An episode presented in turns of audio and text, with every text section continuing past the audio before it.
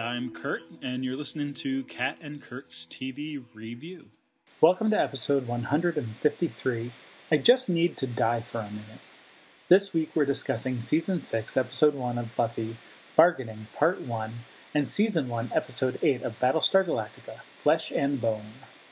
As always, we suggest you watch the episodes before you listen to the podcast. Also, if you haven't done so already, you may want to listen to our first podcast to get an idea of our methodology. All right. After many moons of waiting, Buffy. I, it was like one moon, but let's not over exaggerate. A fortnight. um, so yeah. Well, I mean, we had the we had the recaps, We had right? the season recaps, recaps, and and, then, then- we had two weeks of Angel. So Yeah. a moon after a moon of waiting. felt like several. Um, Buffy season six. Yeah. Finally, woohoo! So yeah, you have a couple uh, production Mm-hmm. notes before we really get started. Yeah, um, right. And so some of this, I mean, just sort of reminder since it's been a moon since we last uh, last heard from our uh, hero. Uh, so basically, just a reminder. One is that you know this is the debut on uh, UPN, um, and actually, so this this ended up being basically what happened um, in the commentary the the episode uh, was written. Um, oh shoot! Now now I'm I'm blanking on the names uh, by Marti Noxon and um, uh, uh, David Fury. Man, I can't I can't believe I like blanked on those names uh, for a minute there.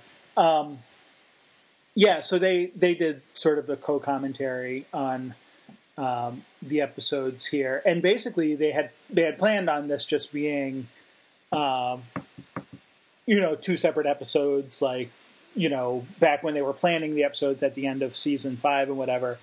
Um, you know, they were planning on just being normal episodes, whatever, and then UPN said, okay, we really want to like launch this, you know, new show on our new night and time and new uh, channel and everything, and we want to make it sort of a two-hour extravaganza. So they wrote it as a two-hour show, you know, two-hour episode, you know, basically a, you know, basically a little TV movie or whatever, right?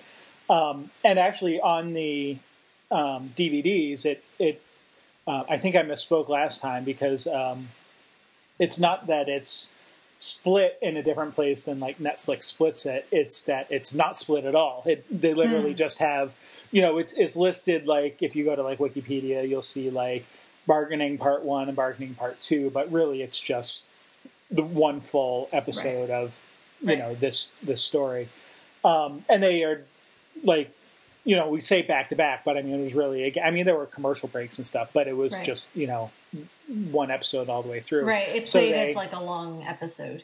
so they had Yeah. to you know sort of rework it um, you know to be that way uh, also like as part of this um, this is the first episode where joss was not involved in the production at all um, and well, and I say not involved in the production. He was involved in like the story. You know, they pitch stories and he approves them, and and he had some input. There's actually one particular scene where they call out um, his his input um, in this first half, anyway, that we're talking about tonight.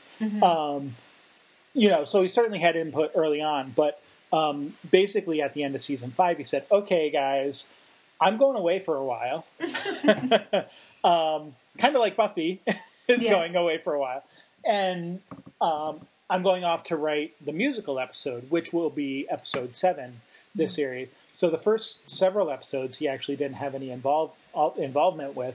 Um, and Marti Noxon um, sort of says, you know, there had been times where, like during an episode, he might be gone for a day or two, you know, a couple days at a time. But you know, an episode might take what like a week to film or something, or you know, five days or something to film normally. Um, you know, whereas this was like the first episode where they had to do everything without him, and so she was talking a little bit about how kind of her, you know, it kind of put her a little more on edge, a little more aware of like all this stuff, and and also she is now showrunner um, for Buffy, uh, so. Um,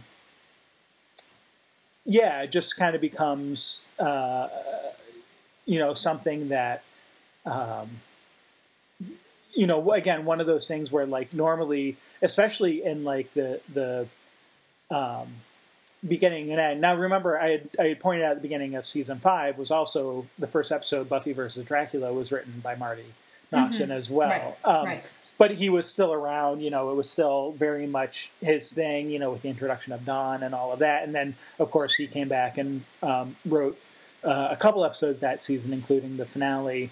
Um, you know, he wrote Family and the Body, and then and then the finale, and then um, you know now we have you know another season that's not only written by someone else, but like he's not even sort of involved in the the day to day production at least of it. So Yeah. we're getting a little more. And kind of to that point, um, I do want to point out there's actually a book of essays um, called "When Buffy Went Dark," um, talking about specifically the last two seasons of Buffy. And so, you know, I don't. I, I think we'll, we might want to talk a little bit about it in this, you know, this episode and the next one. Um, just you know, sort of the tone and overall, you know, kind of thing. But I think there's some hints here, even of just kind of what, without spoilers, just of some of the the themes and directions maybe we'll be going. Even though we don't like even see Buffy at all, you know, in this first episode. Well, yeah, except the very end, I guess. But um, anyway, so yeah.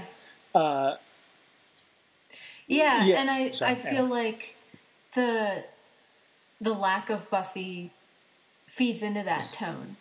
You know, like her yeah, you know the that the void and the story is felt and for you know the for the audience and for the characters i think um and like i mean obviously the audience is waiting to see how she'll be brought back and what does that mean and you're kind of anxious about that and like maybe even like because of all all the things the changes you said like you know both like killing the character, but also like behind the scenes, like switching networks and Joss like starting to sort of move on to to do other things. Like I would imagine if I had been watching the show at the time, and this is this would have like if if I would have put this as a show I cared about a lot and was very invested in, I would be feeling slightly nervous about all of those changes, you know?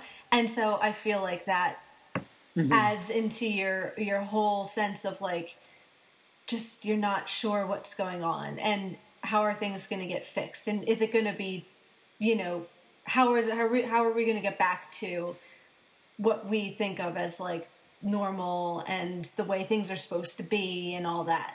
Right, um, and like as you you were even talking like you know um i wonder so, you know subconsciously or intentionally or whatever like you know marti noxon suddenly finding herself thrust into this position of leadership reminds me of willow a little bit in this episode and kind of this feeling of well gosh the person who i've been l- relying on to tell me to lead me is now gone.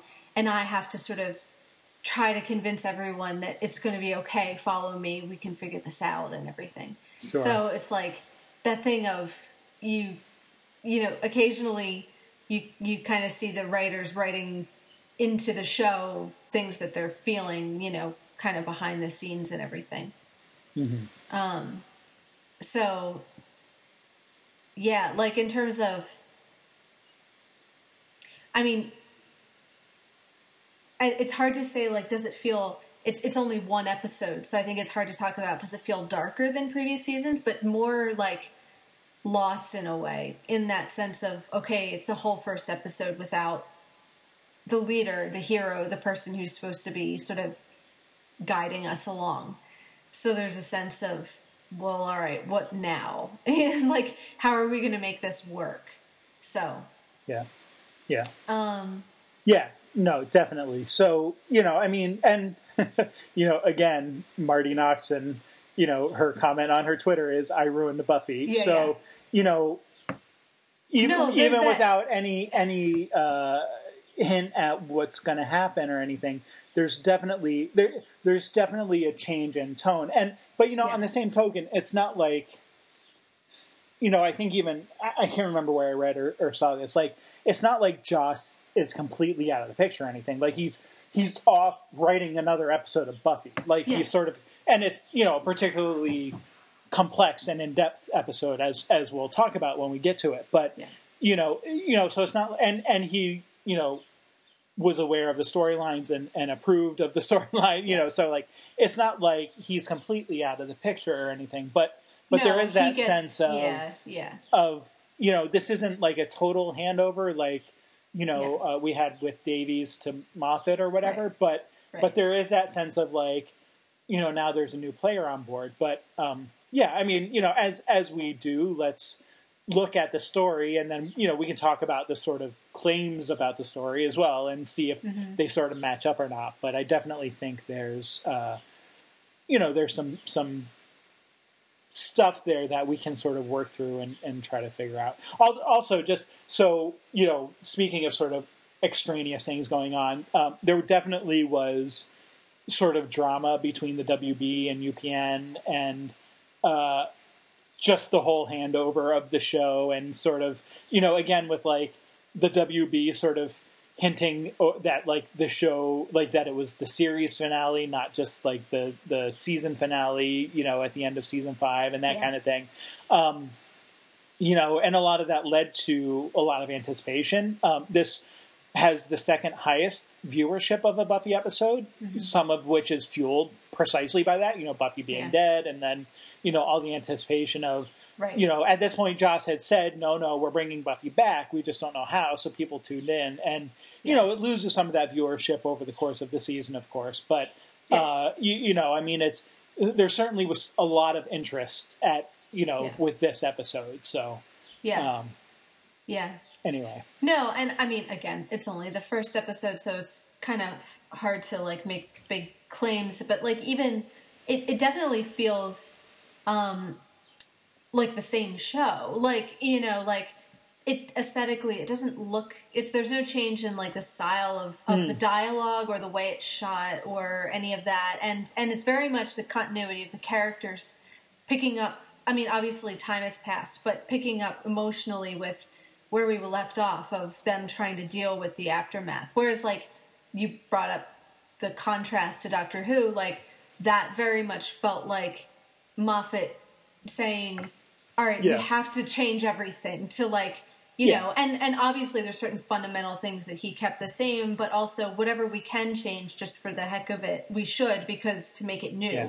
Whereas here, I don't think there's that, there's not that sense of trying to reinvent the wheel. It's like, Right. I think they're more trying to say like, uh, you know, okay, these, this is still the show that you love. These are the characters that you care about, and we're going to keep continuing with pretty much where we left off with them, Right. And you know, continue that Yeah. you know through line and everything. Yeah, and even like from a director perspective, so this was directed by David Grossman, who had been uh, brought in in season three as a director and has been Yeah, you know directing like, episodes since then. A you ton it's- of episodes. It's yeah. probably, I mean, you know, each director might only do three or four a season, but this is probably at least his like seventh or eighth episode. yeah, You know that he's that he's directed. So I mean, you know, someone who's familiar with the show and all of that. Um, yeah, but yeah, so right, exactly. So anyway, I you know don't want to take too much more time talking about production and stuff. Probably Yeah. even more than was strictly necessary.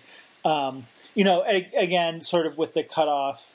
Uh, obviously, so, so we sort of followed the Netflix version, right, where it cuts off after Yeah. the grave, which I think occurs in the 46th minute which normally you know episodes are like what 42 43 minutes so sure. you you know we would if if we were cutting it sort of at the normal episode mark it would be like just before that when like the the urn gets broken and like everyone's sort of dejected and being surrounded by demons. So like we wouldn't even have buffy in sort of the first you know running uh minutes of the first episode if if this is really split into a two-parter but Right, right, uh right. we do so we'll talk about it a little bit.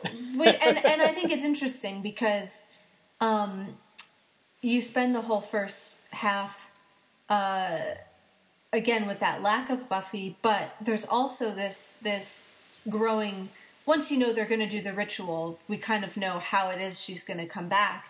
And but then there's this other kind of danger attached to that of, you know, what if it doesn't go the way it's supposed to? What if like there's all these like question marks and and the more we see of the ritual, the more kind of sketchy it seems. Like, you know, it's definitely not a you know clean ritual there's Yeah. some taboo stuff that's going into it Yeah. so i think it's interesting to end you, you know i could see the argument of oh it's more dramatic to end with oh it didn't work but it, it's creepy in another way to end with oh it worked but it got interrupted in the middle. And what does that mean? You know because mm-hmm. is it is it better to not have worked at all than to have kind of worked you know or mostly worked you know? And the Well, the, and the bit in which it didn't go according to plan is is a little bit dangerous i think yeah, and so hey nobody knows she's alive in Right. there and she's buried alive in a coffin so that sucks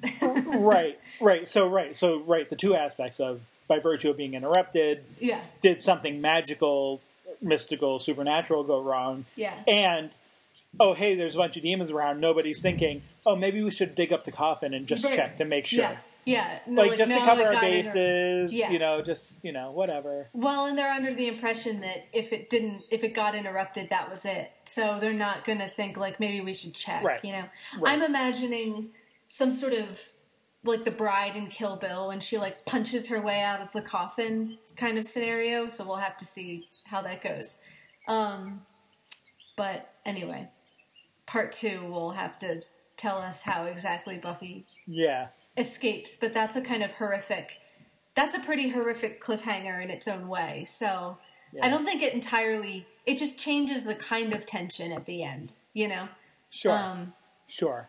So right. okay, so that was the ending. We kind of talked about there. So to kind of loop back around to the beginning, um, I want to talk about the presence of the Buffy bot um, because Sure. there's this, you know, uh, I feel like I'd have to go back and check, but I feel like almost every season premiere has a shot like this where there's some sort of monster or vampire that's being like, you know, slayed and chased and everything, and then you have the like pan up to see like who it is that's doing the slaying.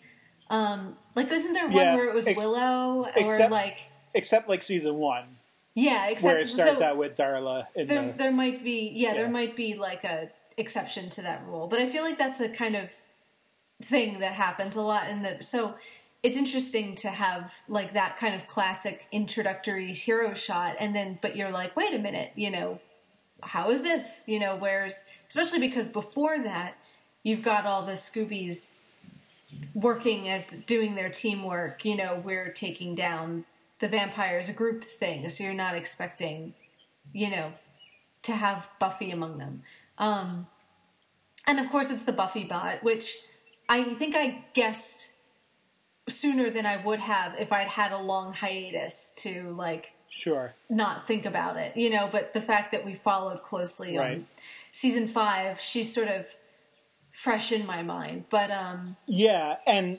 and Marti Noxon definitely like made that point of like they were totally going for that like oh wait a minute there's Buffy and Yeah. hoping to sort of like get Yeah. people, but you know I'm sure there were there were probably some who were fooled and probably some who weren't. You know, you could also think, well, maybe maybe there's going to be like a flashback. Like maybe this is like sure. we're seeing after Buffy is back, and then we're going to go back and tell the story of how she got there, Right. or that Yeah, kind of thing. Um, yeah. yeah, Um yeah, so throughout the episode you kind of have the Buffy bot as you know, continuing to use that uh you know, device as a replacement as much as possible for Buffy. So, you know, what do we do when we don't have Buffy? Well, we have this robot lying around that looks a lot Yeah. like her. And trying to get her not just to sort of slay demons and be, you know, somewhat um, sisterly and parental towards Dawn, but like even programming puns into it and like, you know, trying to like make up for her personality as well as, you know, what she can do physically and everything. the Um, the uh, the marzipan line Yeah. uh, is pretty funny. Um, it's apparently that that was a shout out to um, Jane Espenson, who thinks that's apparently like the funniest word like ever.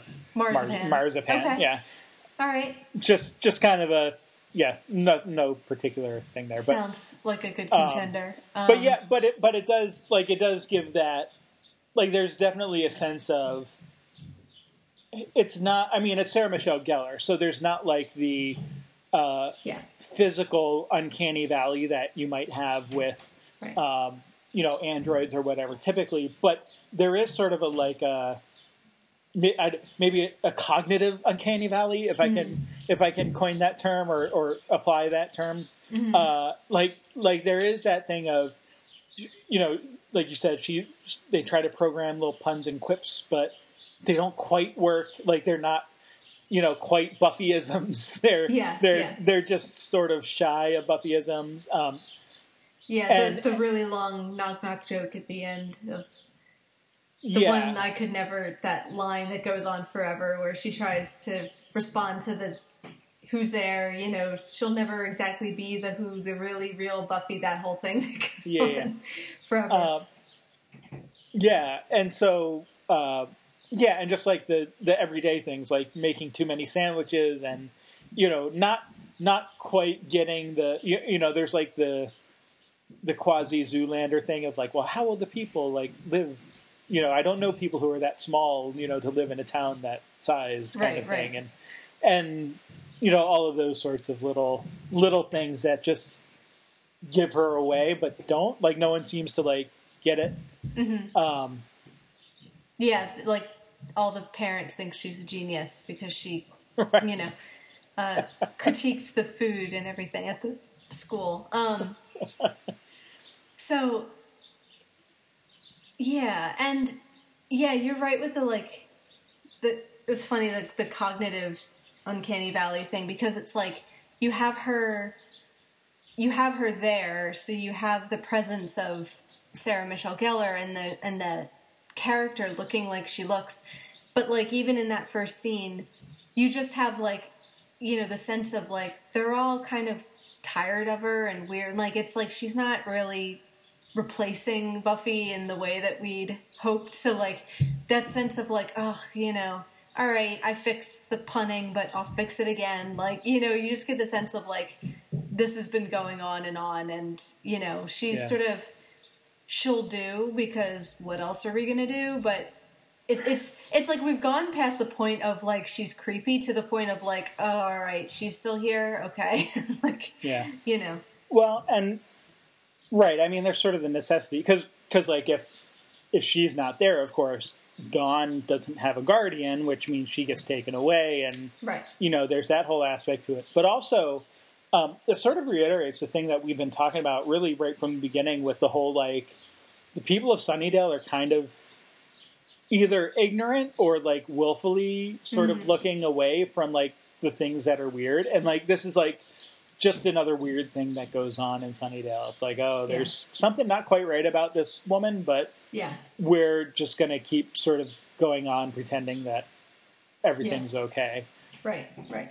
Yeah it's like that's that weird slayer girl who protects us and she's being a little strange but just don't mention it. Um yeah and you know and with her you know you get her still persisting with some of her programmed uh, attitudes towards Spike and everything. And like again, even with him, you get that weariness of it of like, you know, this is not doing it for him anymore. You know, like the thing he's kind of over that initial reason, which was why he had her built in the first place. Um, so even with Spike, that's kind of right. gotten old and it's just uncomfortable now and he just would rather you know right. stop and everything. Um yeah. Yeah and that was something that kind of surprised me a little bit was um it wasn't clear to me that at first it took me a couple minutes to realize that they're using her to pretend that buffy's still alive. So not just as another fighter so that we have someone to help us you know, kill vampires, but actually pretending that Buffy is alive to protect Dawn and everything. Um, and I think I wasn't expecting that because, like, we had the burial and the gravestone and everything. So, on the one hand, there was a kind of acknowledgement that Buffy had died, but, you know, so Yeah. there's, you know, a little bit of You know, Uh, that's a good point that I didn't really consider. yeah. So I mean, maybe I mean, maybe it was just a very private, and somehow they got around the, you know, paperwork aspects of that. but like, I understand that like, there's reasons for keeping these things hidden from Dawn's dad in particular, and maybe also her school, and you know, some of these other, you know. But yeah, that kind of threw me off at first. Um, yeah. Yeah. I don't have an answer for that. That is, but you're right. Like the fact that she, you know, there was clearly some sort of ceremony and like they purchased a headstone and stuff. Like there's presumably a death certificate that was Right. filled out, you know, and whatnot. Like, because I don't think you can just like get a, well, you might be able to like buy a plot before you're dead, but like I don't think you can actually bury someone in it, Right, right. you know, without like yeah. some sort of verification that they're actually dead. Right, Um, right. And if so, how is she walking around without Right. anybody noticing? Right. Um, wow, that's I I don't think I've ever heard that point made before. That's interesting. so, yeah, I mean, not the end of the world. I feel like it's one of those things where you want to end a season one way and it doesn't necessarily suit your purposes. You kind of maybe want to start the- season a different way. Um, so Yeah. I, I kind of feel like that's forgivable, but you know, um, little confusing. But anyway, um, so I guess with the Buffy bot too, like the other big thing is, uh, like just using as the kind of plot device in the end as like they they kind of seed in this idea of like the homing homing mechanism and everything that you know she gets broken. She homes to willow which of course is the you know the flaw at the end. You know she's what brings this Right. gang of motorcycle like demons right into the middle of the ritual and everything. Um so yeah buffy bot not so good with the like independent thinking and like you know Sure. this is the problem of the robot is you know uh she just does whatever you tell her in the most literal way possible and doesn't you know really substitute for a human being but um yeah i don't know that i have too much more to say about like the bot or the motorcycle demons um unless you do i feel like I- No, we can no, I mean, the the- characters The demons are pretty generic. You know, just we need a gang of demons to go sort of harass the sunny Sunnydale You know, while Buffy's out, and and yeah, like literally the entire point of uh, you know Buffy bot being programmed to go seek Willow is so that she can then interrupt. You know, with all the demons following at the Yeah. wrong exact time, of course. So, um, yeah, I don't, I don't think there's a need to go. I mean, they're not like particularly whatever demons. They're just sort of your normal demons looking to raise hell on the Yeah. Hellmouth. Yeah. So, And especially when they hear that the Slayer is, you know, either not there anymore or replaced by this robotic copy and everything, Sunnydale becomes this, you know, target because it's Yeah. sort of vulnerable. yeah, Um, okay, so I want to talk about Willow first because I feel like she is the Marti Noxon of this episode, kind of thrust into this position of leadership, and you know we kind of even find out like officially that like they decided it's not just like she steps in as leader it's like they talked about this and made a decision like and apparently it was xander's idea to make her you know when she starts making decisions he gets resentful and who made you boss well xander did and he had a whole like reasons why and they voted on it and he made a plaque and like made it super official and everything. So now he you know gets annoyed at being told what to do, but it's kind of his own fault. Um Right. So yeah, interesting. I mean, I feel like of the of the Scoobies, maybe Willow is the kind of natural choice. Although I think later I want to talk about Giles because it's kind of interesting that Giles isn't like that's part of the Giles story is that he's not leading the group, which is interesting. sure. Um, and you even get it like Willow using her magic now to lead the group. So like they're all on the ground fighting and she's standing above them on this big crypt like hmm. you know directing them and giving them these psychic instructions and everything. Um, yeah. Which is like so now so that sort of happened at the end of last season, right? That like she sort of developed this new psychic power. Yeah. So now it's like like she's refined it, right? Like now she can you know talk to them and like tell give them instructions on, you know, where to go and what to do and you know Yeah. all this stuff too. Um so Which- just, you know, more Yeah. more growth of her magic abilities, right? Like she's Yeah. definitely improving upon what she knows already. Yeah. And it's interesting because I have like kind of mixed feelings about it because on the one hand it's like a very practical way of you know helping the group and like that she can see all these things and direct them and everything. And it's like probably the smartest way to go about it. On the other hand it's very different style of leadership to buffy you know who's like hmm. first into the fray and leads by example Sure. with her fighting. Whereas like you have willow as the kind of like the you know the the the kind of general who sort of hangs back and directs their fighters you know rather than leads them head on you know? Um, i don't necessarily want to say it's bad but it's different you know to to buffy. I mean and obviously different skill sets but um, you know i think it can't help but like affect the way they work as a team and everything. Um, Sure. But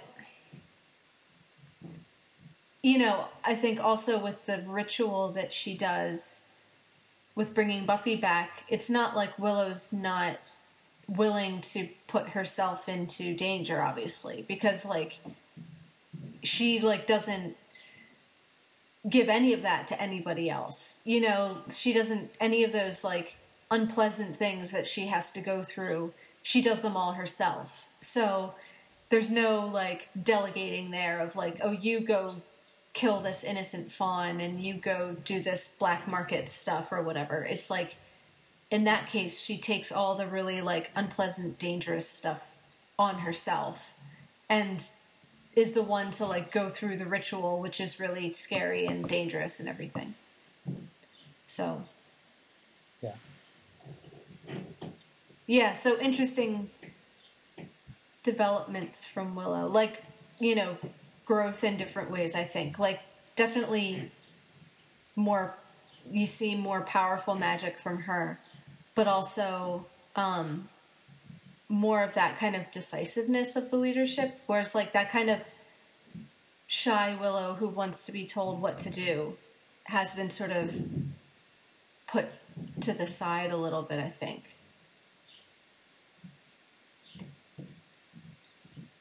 Like I'm trying to think. There was a quote about that from her, and now I can't think of it. In like the previous season, um, I can't think. Darn it! It's towards the end of the season when Buffy's telling her something like, "Like you're my secret weapon" or something like that. Now I can't think of the the Buffy phrase that she used, but that sense of Willow denying that she's like one of the more powerful ones is sort of Right. gone. Yeah. Yeah. Yeah. And That's well, kind of bugged me. so um the so the other aspect of this too, right, of her leadership is um you know, not that Buffy was always the most forthcoming, uh person, but Willow, you know, goes out and gets, you know, uh, what is it? What she call it? The wine of the mother or whatever, or something like that. Like the, which is, you know, fawn's blood, apparently. So, like, you know, she's very cryptic about what she's doing and isn't, you know, quite as like I don't, you know, other other than the fact that she's killing like an innocent little animal, and and uh, apparently uh, they were gonna they were actually gonna film like uh, no animals were hurt in the filming of this episode, like they like having like Willow say that sort of at the end of the episode, but um, they ended up not doing that. Um, but apparently that that scene was originally much more graphic, and they they actually cut it back for you know the final in the final cutting mm-hmm. final editing and stuff. Um, you know, but but just this idea of, you know, she's never that I can think of like, you know, actively gone out and like killed something, you know, to do magic. And yeah. Granted, we're dealing with more powerful stuff here than maybe she's ever done, right? Like, you know, dealing with life and death type stuff, um, mm-hmm. which is something from the beginning you know, that she and Tara have sort of said you can't do. Mm-hmm. And of course, we saw when Dawn tried to do it, and you know, there were the problems that came with that, and all of mm-hmm. you know um, that sort of stuff. But you know, here she's one. It's you know, there's a whole conversation that she has with. Um, Xander, you know, and, and Xander's like, wait a minute, should we even be doing this? And and you know, kind of like you said, like she's just like, you know, go, you know, full throttle forward. You know, she's sort of the one giving commands and saying she's not going to leave her there. You know, it's Buffy. Like we have to do something, and mm-hmm. and then, you know, again, sort of going out and secretly killing this innocent creature to you know use in the spell and all of this, kind of going further both in her assertiveness and in her magic capabilities than she's ever gone before. Mm-hmm. Um, so yeah, the the quote I was trying I found it is "You're my big gun" is what Buffy said to her, and that was only like a couple episodes ago. That Buffy says "You're my big gun," and she's like, "No, no, no, not the big." Like she doesn't want to be the big gun. Sure. Whereas like now, I feel like yeah, she's the big gun, and there's not any more arguing about that. Like not in a like you know, it's not like she we see any big like speeches about it or anything, but like it's accepted that both in terms of her authority and in terms of her magical ability, she's the big gun. And like everybody's kind of in agreement there. Um you know, and she kind of says like firmly like nobody's changing their mind. We made this decision and we you all agreed to it. At least you did earlier and now as the leader i'm telling you to stick to that decision that we made um so yeah that assertiveness like you said is like definitely um not unprecedented but like a lot more resolved than it was yeah even even la- at the end of last season i think yeah um um also it's worth sort of pointing out the the changes um in her clothing that sort of happened throughout the episode. So in the hmm. beginning of the episode, you have sort of normal, you know, what we've come to sort of expect. She she has like a t-shirt and you know skirt I think on or something, mm-hmm. Um, and then um, she goes out to the stream and or field or wherever, and you know she's wearing like all white and right. you know whatever, and then um, right. It's that and it's like calling the the pure fawn to her. It's like right. It reminds me of like in like medieval stories and it's like you know you need the only like a virgin can capture like a unicorn that kind of thing of like sure. you need to be pure to catch something that you know um, that pure. So yeah. Of, but uh, of course the irony being like oh come to me beautiful yeah. fawn and then she like well and and then in the very next scene which is well, or or at least I don't know if it's immediately next or, or the one after that. Uh, when they go out to see Giles, you know, off at the airport, she's wearing a, a like a scarlet red shirt, which you know, you could. That was deliberate. Like they talk about that in the commentary that that's you know Yeah. showing that she she spilled blood, and then by the end she's changed again, Mm-hmm. you know, to go to the graveyard, and she's like in this very dark Yeah. clothing, you know, Her um, kind of goth phase. Yeah. yeah, yeah. Um, so yeah, so there's just even even just with her clothes, like there's very much a progression in her personality and and style uh, throughout the episode. Yeah. Um, yeah, Um, I guess one last thing with her too is in kind of. I think it is worth bringing up.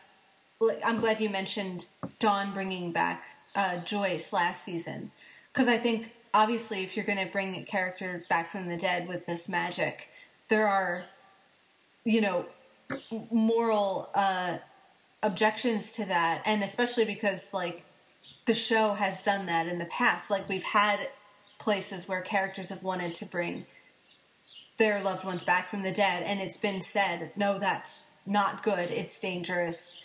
It can go wrong. And like with Joyce, it was treated as like this horrific thing, like the the feet slowly walking towards the house, like, and you don't want to know what's on the other side of the door, kind of thing. Um, and I think that's still part of it. Like that's part of the fear when Buffy comes back at the end is like, what if she doesn't come back right? But you know, you also get Willow. I think it's important to have Willow explain her reasons of you know it's different when uh the when if the death was natural or or if it wasn't you know? Um like she didn't she wasn't killed physically. She was sort of killed magically by this energy. And that could mean any number of things. Um you know which we've had before like with angel who they did bring back. So you know there's like a precedent for that i guess is sort of the idea right. Um, yeah, and he was right because it was like a magic sword, and you know he was Right. sucked into hell and stuff, and Right. and he's supernatural anyway, so right there's all that aspect to it. But yeah, yeah, right. There, this, there's something about Joyce's death having been a natural death that um, yeah sort of made it impossible for her to, to come back. But Mm-hmm. and and also the method, right? Like you you get the feeling that the method that was used because you're getting it from Doc, who we later Right. find out is one of Glory's minions. So well, not the minion minions, but you know Right. one of Glory's worshippers or whatever, and you know so his magic is sort of dark and off and you know not necessarily designed to be you know what you would expect uh, whereas like willow Yeah. seems to have found like a loophole or or you know something that actually will work but you know just is sort of a one shot thing mm-hmm. you know which they find on ebay which they find on eBay. Um, yeah, although given the use of the blood of like an innocent animal, and like there's still, I think, some maybe not as evil and sketch as Doc's magic, but like I, I'm, yeah. I'm still kind of worried about the. I, I don't mean know. to say, yeah, no, you're right. There's definitely a darkness to it, but I, I, I also feel like, like that's the you know blood is life, you know, sort of aspect, right? Like, Sure. like it's it's right, you there's know, no like, version of this that isn't going to include blood. Like, it's, yeah, it's what Spike says. You know, when Yeah. he says it's it's Yeah. always about blood. There's Yeah. always got to be some kind of blood, and Yeah. and I mean, yeah, that's not to say that it's good. I mean, you're still taking in, you're still sort of trading an innocent life for another life, anyway. But you know, I just meant by like with with Doc, especially finding out later that he's you know one of Glory's worshippers. Like you kind, it kind of like okay, well, it makes sense that like this spell or this you know idea that he gives to Dawn is is going to be twisted in some Yeah. way that you're not expecting. Whereas yeah, Willow is now knowledgeable and capable enough to to sort of recognize that kind of stuff Mm-hmm. and and hopefully be able to you know do this spell in a way where it's not going to be twisted um, or at least if it is it's you know because even with all of her sort of research and care you know something goes wrong like the urn maybe gets smashed in the middle Yeah. of it kind of thing Yeah. Um, but but yeah Yeah, and Tara says something like that too. Like I think Tara holds that that contradiction sort of imbalance of like, you know, it, it is wrong. It's against all laws of nature and practically impossible to do, but it's what we agreed to. So like she's kind of voicing that thing of, yes, both of these things are true. Like just because we agreed to and, you know, and we're going to stick to that doesn't mean that that makes it easy or you know uh not you know dangerous or any of these other things. So um yeah and and i think you often get tara as that voice of like moderation and reason and everything. Like you know she's there to sort of keep you on the sort of keep your moral compass uh you know sort of in tune and everything. Um, so with Tara and Willow, want to note the fact that they're sort of, you know, taking care of Dawn really, like in the most functional sense. Like Buffy Bot's there for some cover, but you know, and makes sandwiches, but like they're basically seems to be like living in the house with Willow and you know, or with uh, Dawn, and you know, acting as her sort of surrogate parents in the meantime. Sure So yeah, definitely, um, you know, getting that can only deepen their relationship, I imagine. Um, you know, and making them sort of closer to each other and to the group and to Dawn and everything. Um, and with Tara, the only other real point I wanted to make is that that kind of again with her that kind of tentative trust in Willow.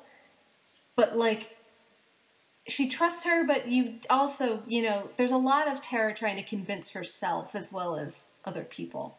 You know like kind of you know obviously worried about Willow and what she's going through and the ritual and everything, but then even kind of saying when she's saying it's a test, don't interrupt her, there's that sense of like she has to keep reminding herself that, you know, like it's a test, it's a test, don't do anything because she doesn't, you know, there's that part of her that either isn't totally convinced or is just so worried that it's hard not to reach out and sort of interrupt it herself. Um, which yeah, I find myself like listening to Tara in any given scene. Like like I feel like if I'm in the room, I'd be like, what does Tara think? So I feel like if if if if Willow's saying, Yeah, I got this, no problem, and Tara's saying, Yeah, but you know, I, I feel like there's just a wisdom there that is worth listening to. So that's I think another factor of what's making giving me this whole sense of like this ritual being uh, not as straightforward as it seems Yeah. to be. yeah Um, Yeah. Um.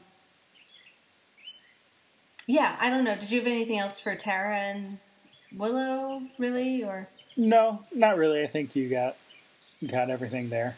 Um, I think you're right. Like Tara is one of those people that probably should be listened to more. yeah? But alas, Yeah.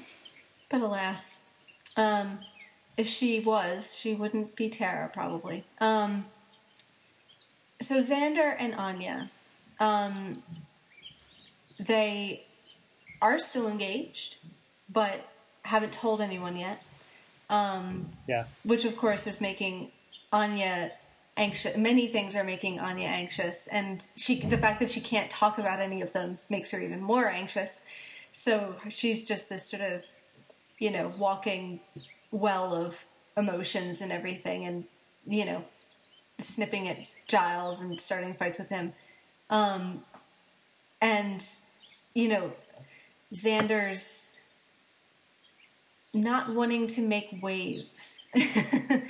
and his sort of determination to just see how things go and sort of, you know, go with the flow and ride along and not, you know, bring up any, you know, big discussions at the moment. So, Yeah. um, yeah, not not quite not quite the same tune as at the end of the last season when he had his kind of whole like well seize the day kind of thing of you know we can't that's kind of what Anya's saying now is like we can't let sad things stop us from living and the world doesn't just end because bad things happen and oh by the way making a happy announcement would be even good for us that's all the stuff that like Xander was saying at the end of the last season. That's kind of why he proposed was let's do it now because the world might end and like we have to live our lives.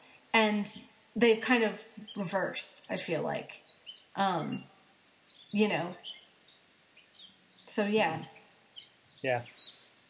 Yeah. Um Yeah, you got to kind of feel bad for Anya a bit. Yeah. Right? Like, I mean, she was sort of promised something, and yeah. and now Xander's not holding up. You know, for whatever reason, he's. Mm-hmm. uh, You know, whether you agree with him or not, like, if that's a worthy reason to sort of withhold the information. But yeah, like, it's not like, I mean, they haven't broke up, they haven't called it off, but they're also have never announced anything either. So, you know, there there is sort of a validity. You know, even thinking back to when he first popped the question of, you know, her saying, "Ask me when this is all over." Hmm. You know.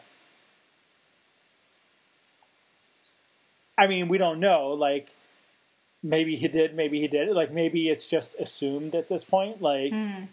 like we don't actually see him ask her again when it's all over. Like, it's just, it's just kind of one of those things where it's like they're still talking about it and they're still kind of engaged, but not really publicly engaged. So, mm-hmm.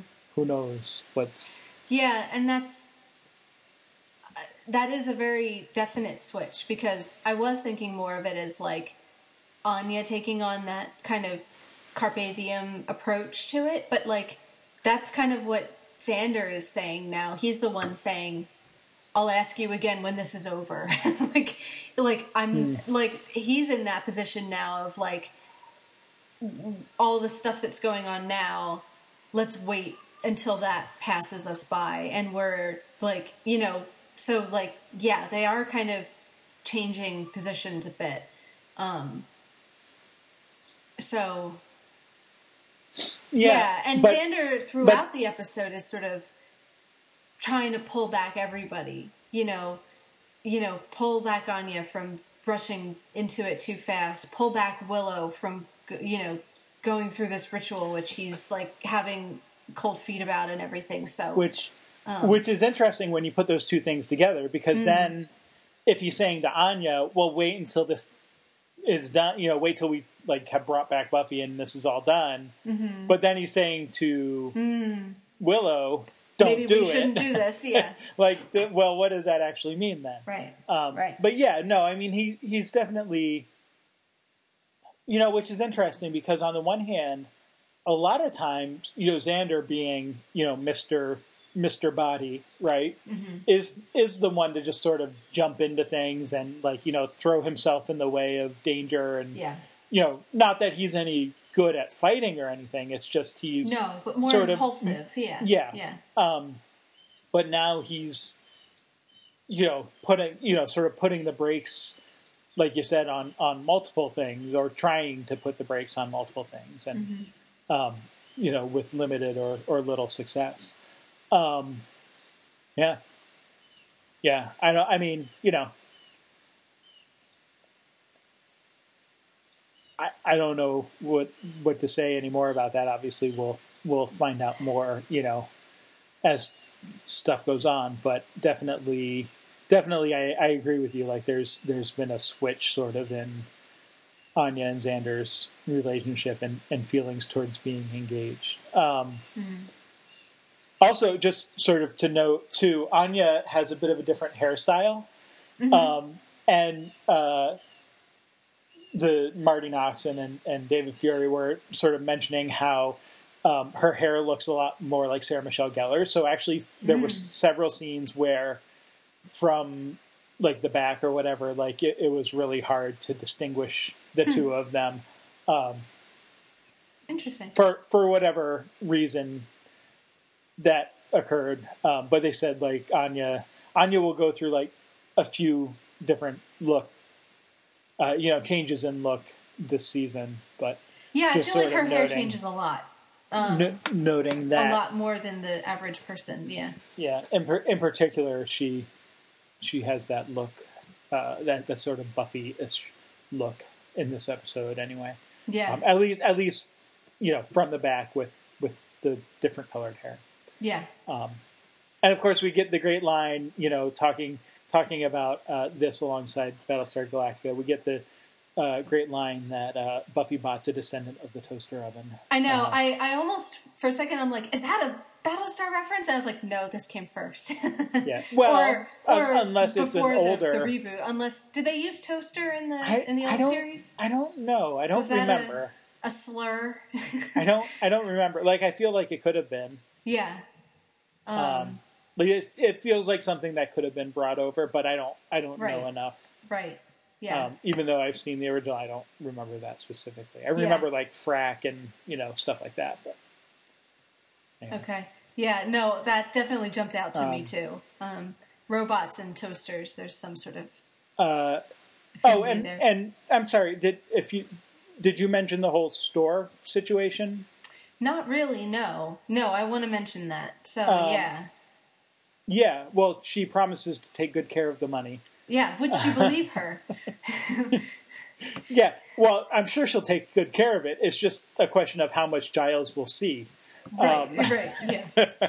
Uh, but yeah, so I know we didn't really talk about Giles yet, but this might be a good sort of segue to him. Sure. Uh, I don't know that we need to spend a lot of time on him, but yeah, he's apparently leaving and going back to England. Um, Yeah, at which I noticed he wasn't in the darn credits. So that makes it feel real. And it makes me not believe that he's coming back. Yeah. I will. I will neither confirm nor deny. Ah. Um, but yeah, Yeah. like there's Willow's thing of, oh, what if what if Buffy comes back? Well, then he'll come back. And I'm like, no, I don't believe you because he's not in the credits.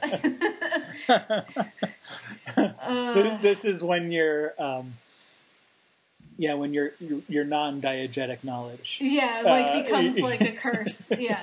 It's Yeah. like, oh, I wish I hadn't seen that. Yeah. Um that's very I, upsetting. I, I will say this isn't the last time we see Giles, but I won't say any more than that. I, um, would be very disappointed if it was. But like, yeah, I'm I'm worried about his status as a series regular. Sure. Um Yeah, no, he's he's very sad and lost in this episode, you know, and and even more so the others are missing their friend and missing their leader and he's Yeah. kind of missing his purpose, you know, like yeah. you know that feeling of don't you have a life?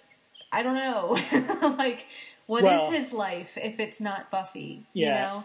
And- he does that- not like he gets another Slayer, you know. So and and to be honest, sort of the moment that I had the thought about, you know, the original thought of the sort of cognitive uncanny valley is that conversation between him and the Buffy bot, where hmm. it's, you know, you almost get the sense of like, like we've had conversations before where Buffy has sort of tried to perk Giles up, you know, similar to how Buffy bot tries to perk Giles up, and it's just such a different conversation because you know, sort of everywhere Buffybot turns, whether it's Spike or Giles or whoever, there's there's just that it's that reminder of because you're so close to looking and acting like Buffy, but you're just there's just something off about you. Mm-hmm. Like it makes it that much harder. And that whole conversation, you know, between Buffybot and Giles of you know that every Slayer needs her Watcher, and you know him sort of like feeling dejected and and whatever, and and and that call of you know this is how every sort of Slayer Watcher relationship ends is you know pretty poignant there because mm-hmm. like that's that's true like it it doesn't ever end of like okay we both did a really good job and now we're going to go our separate ways and find we get to you know retire. other gainful employment it's Yeah. no that just doesn't happen it you know one or the other always dies and you know Right. Well, and there And- has and- been this, yeah. sorry, I was, I was no, going to say finish. too like like there's also like we've met other watchers before like we know that there's watchers assigned to like other potential slayers and you know that sort of thing like you know kendra had one and Mm-hmm. faith had one before he died and you know all of that so like you also get the sense of like if the slayer dies first like the watcher there i don't i don't get the sense like does he go back and is he like part of the council now or is there like an Right. old watcher's home that he goes to like like there we don't really know but that seems to be like he's going back to england Yeah. so you know we know that that's where the watchers council is we know Right. like his father was a part of you know the watchers council at one point or whatever we don't know if that's still around like if he's still around or whatever but you know there's just this this sense of you know there's he's going to something but but it, whatever it is it's clearly not what he wants to be going to and Yeah. part of that's just because it means buffy's dead and but also like you said like he's he's feeling lost like he doesn't really know what's coming next Hmm. so Well, and I feel like with the emphasis on, uh, you know, this Slayer with family and friends who's defied all the odds for so long, there was that sense of, uh, you know, like he says, this is how it always ends. With that kind of resignation of, oh, I shouldn't be surprised. He is surprised. I think there's, they all thought they could be the exception to that rule. Like Sure. maybe maybe a part of them recognized how unlikely that was, but that was that was the feeling, that was the hope, which is probably how every slayer and watcher feel of I'm the one that, you know, it won't happen to me.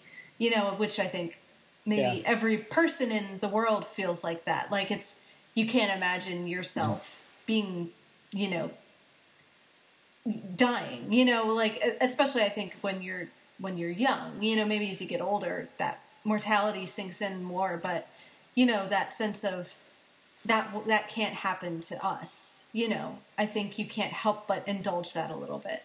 So Yeah. i feel like his sadness of oh that's how it always ends there's that sense of i should have known this but i didn't really want to believe it until it happened you know? Yeah. Yeah.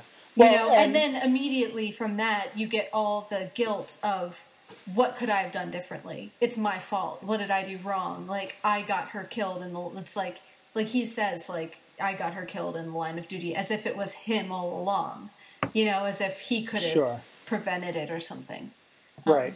Um, you know the other thing so like just even thinking back to season four where um, you know there's there's sort of the you know he's fired or leaves or whatever the the watchers council and uh uh i mean he's around but he's not like really buffy's watcher anymore you know and all of that kind right. of stuff like like but he's still in sunnydale like he he Right. stays and he still has an apartment and he's Mm-hmm. still i mean he's sort of like dejected and whatever like he doesn't have his library anymore right because the school gets blown up at the end of season three and you know all of that but like he's still around. He still kind of provides guidance every now and then. And Mm-hmm. and you know we kind of see how he goes through sort of different stages of being alone and and whatnot for a while there. Yeah. but but like this is different than that right? Like this is this is completely aimless. Like he's he's leaving it seems for good. And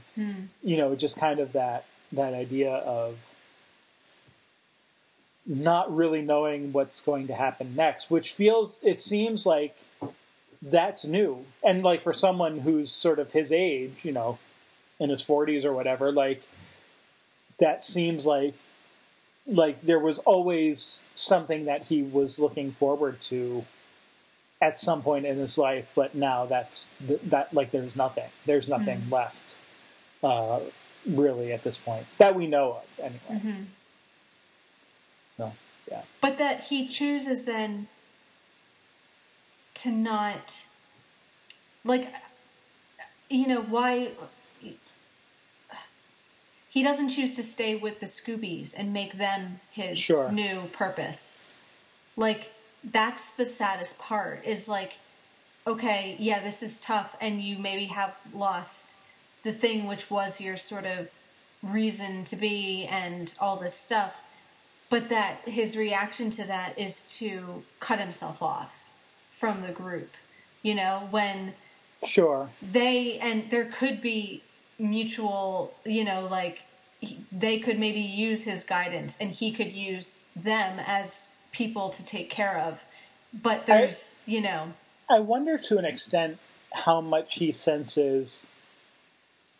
Like, obviously, he doesn't know w- what the plan is, you know, that yeah. Willow and them have.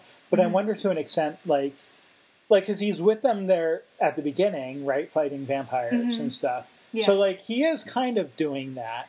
Sure. Yeah, but, up until he but goes, like, he but is, like, yeah. I wonder, I wonder if he senses too that like he's just like like Buffy was his connection to the group. You know, mm-hmm. it's like that. You know, you have a group of friends, but really you're like more friends with like one person than you are right. with the rest of them.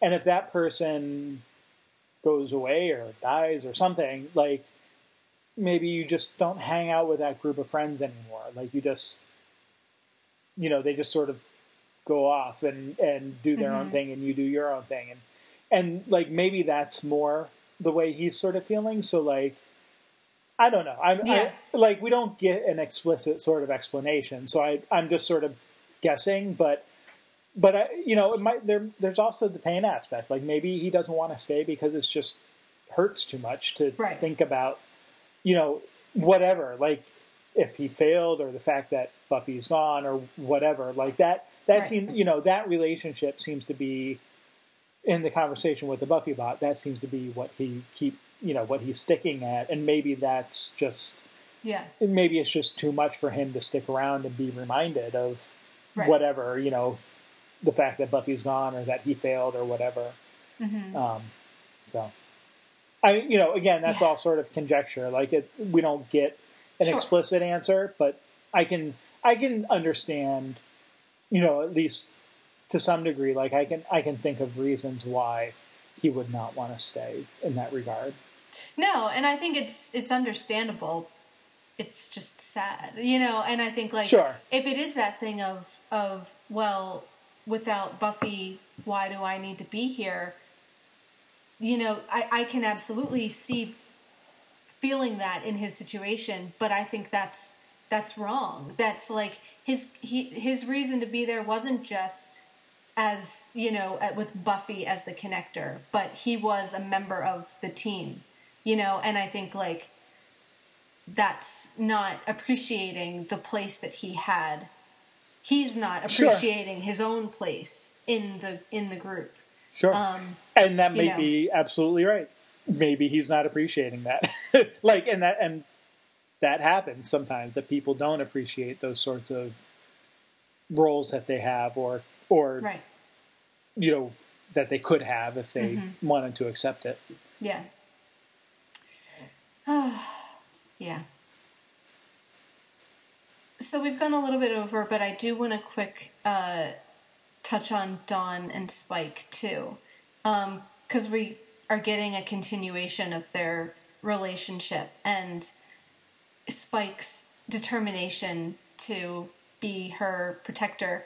Interesting, the two that Spike is like the first one that we see in the episode. He's like for, and I know it's like okay, he's maybe the strongest, fastest, whatever, but like when it's the team hunting the vampire, he's the first one. Like he's not mm. just like forced to be to do this and hanging around in the back or whatever. Like he's leading yeah. the pack in this, you know, fight and everything. Um, and taking his role as Dawn's protector very seriously. Like there's no there's no more of the bribery or the strong arming him into doing them favors anymore. He's, you know, in it 100% and this is his sort of way to honor Buffy's memory is is to make sure that Dawn is safe. So yeah, very very rapid changes with Spike that we've seen in the past like year, you know. Sure. Um Yeah, I don't know what else to say about it other than that, but um No. Yeah, I don't I mean I agree. There were there were there have been there's been a big change in Spike. You know, and not the first time we've seen someone change no. quite a bit in Buffy, so No, but we're still talking about a vampire, you know, without a soul. He does have a chip, but uh Right. but that's, not a soul, so you that's know the question, right? we're you know evidence is telling me that you know change seems to be possible even without you know uh the soul there to sort of keep him honest so um just interesting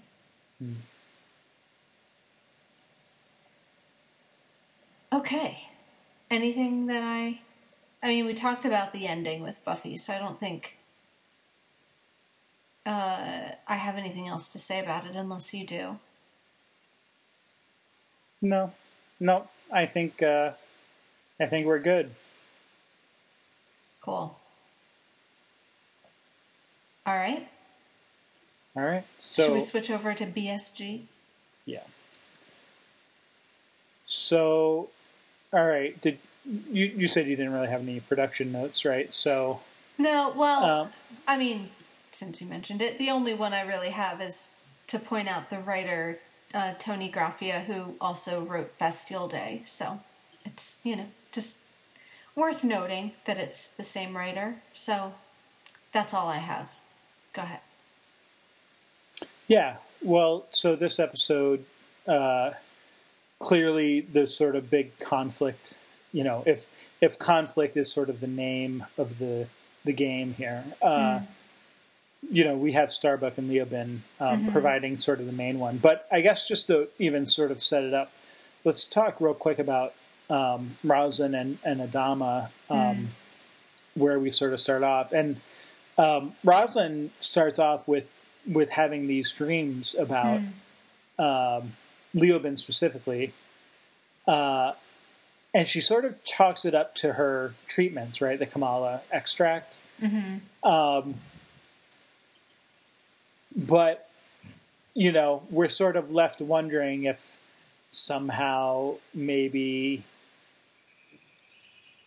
you know she's being sent these dreams or something because you get like snippets of um, of things later that maybe we can talk about sort of when we talk about her and Leoben together. But um, anyway, so long story short, they, she gets a report from one of the ships in the fleet that there is a Cylon aboard. He's, um, you know, another copy of Leoben, which who uh, Adama had run into on um, Ragnar Station, and uh, you know, and had fought there. Um, so I find it interesting that. Um,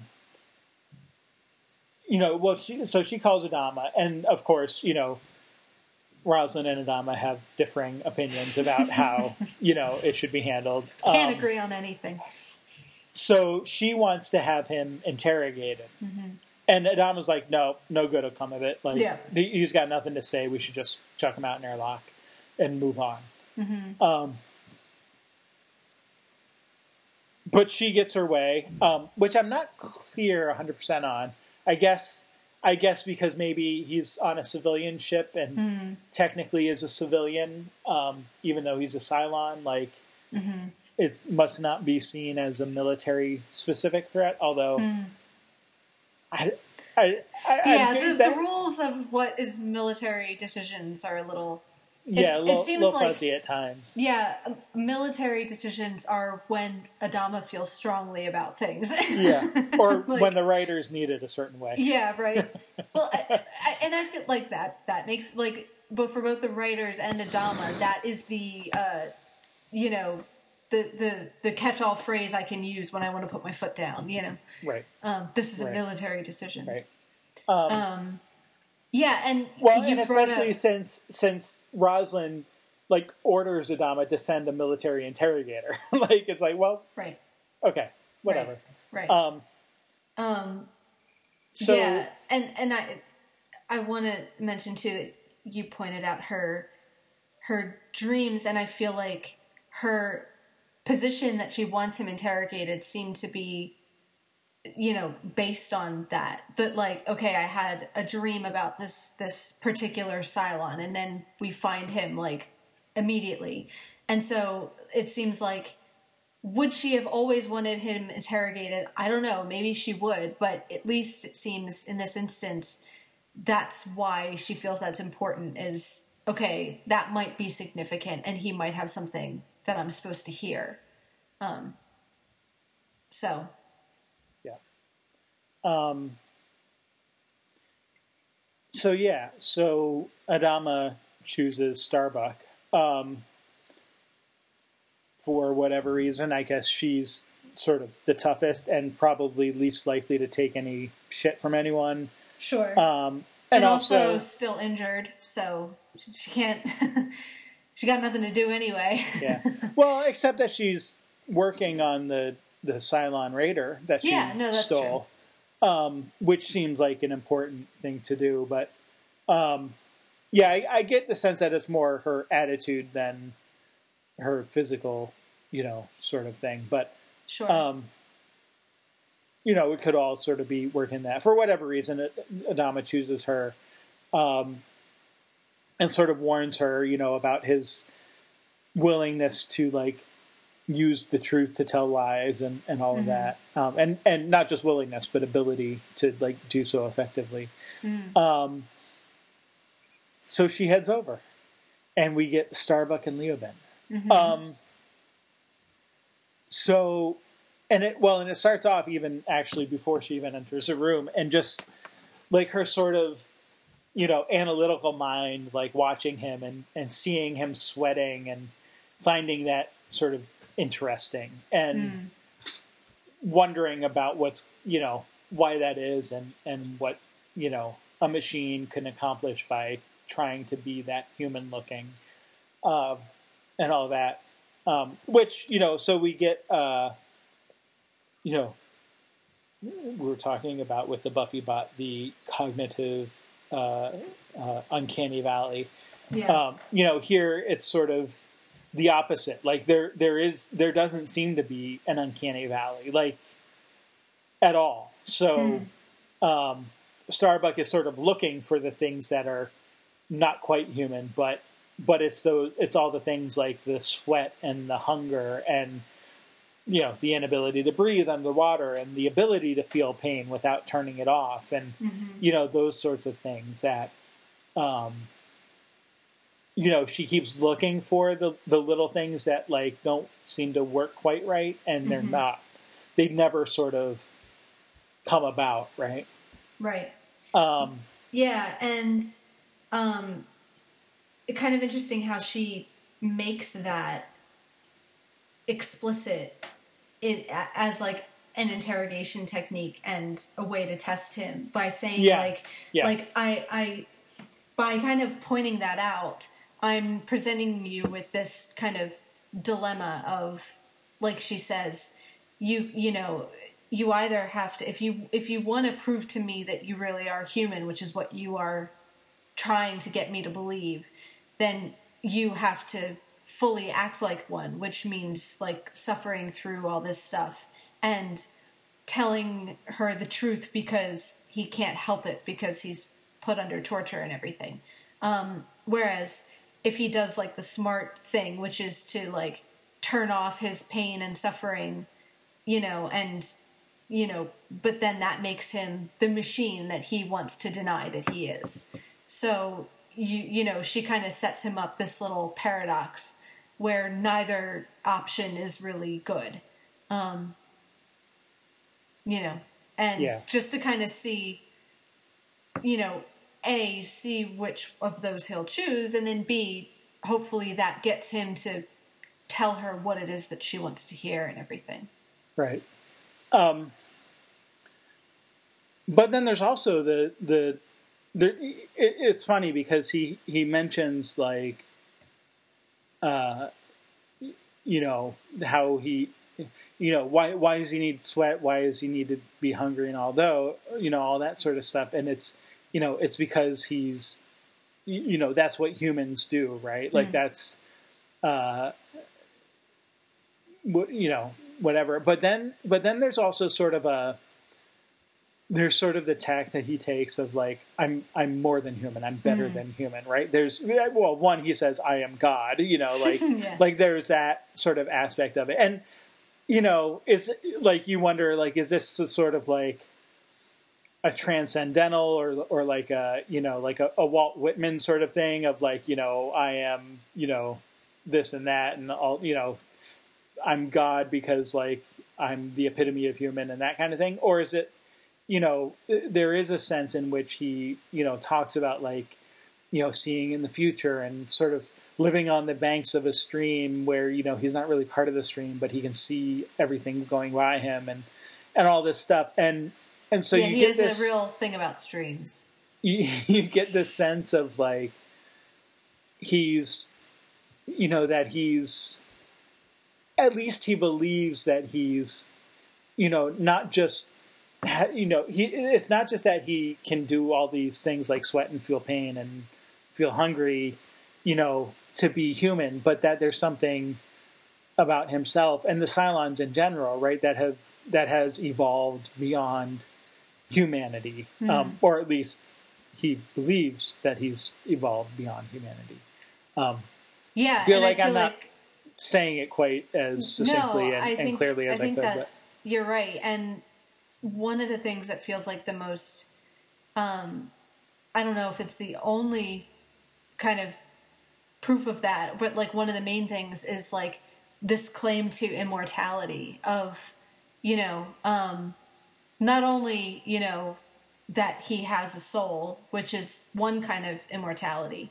um, which Starbuck doesn't believe that he has, but also that he can't die. You know, that, you know, even if his body is destroyed, his soul will be uploaded to a new body. And so there's this, you know, there's a literal, you know, godliness and indestructibility there of, you know, um, you can torture and kill me all you want and I'll win. Um, you can't kill me. And that makes me kind of more than human, you know, or even like divine in a way. Um, but it's interesting to me, like having this right after um, the the last one we watched. Um, what was it called? Six Degrees of Separation, um, where it's also very like God focused. You know, like I feel like both of these are very focused on the Cylons' faith and you know their sort of religious beliefs and everything. But I feel like there's difference between the way number six talks about God and the way Leoben talks about God. You know, with her,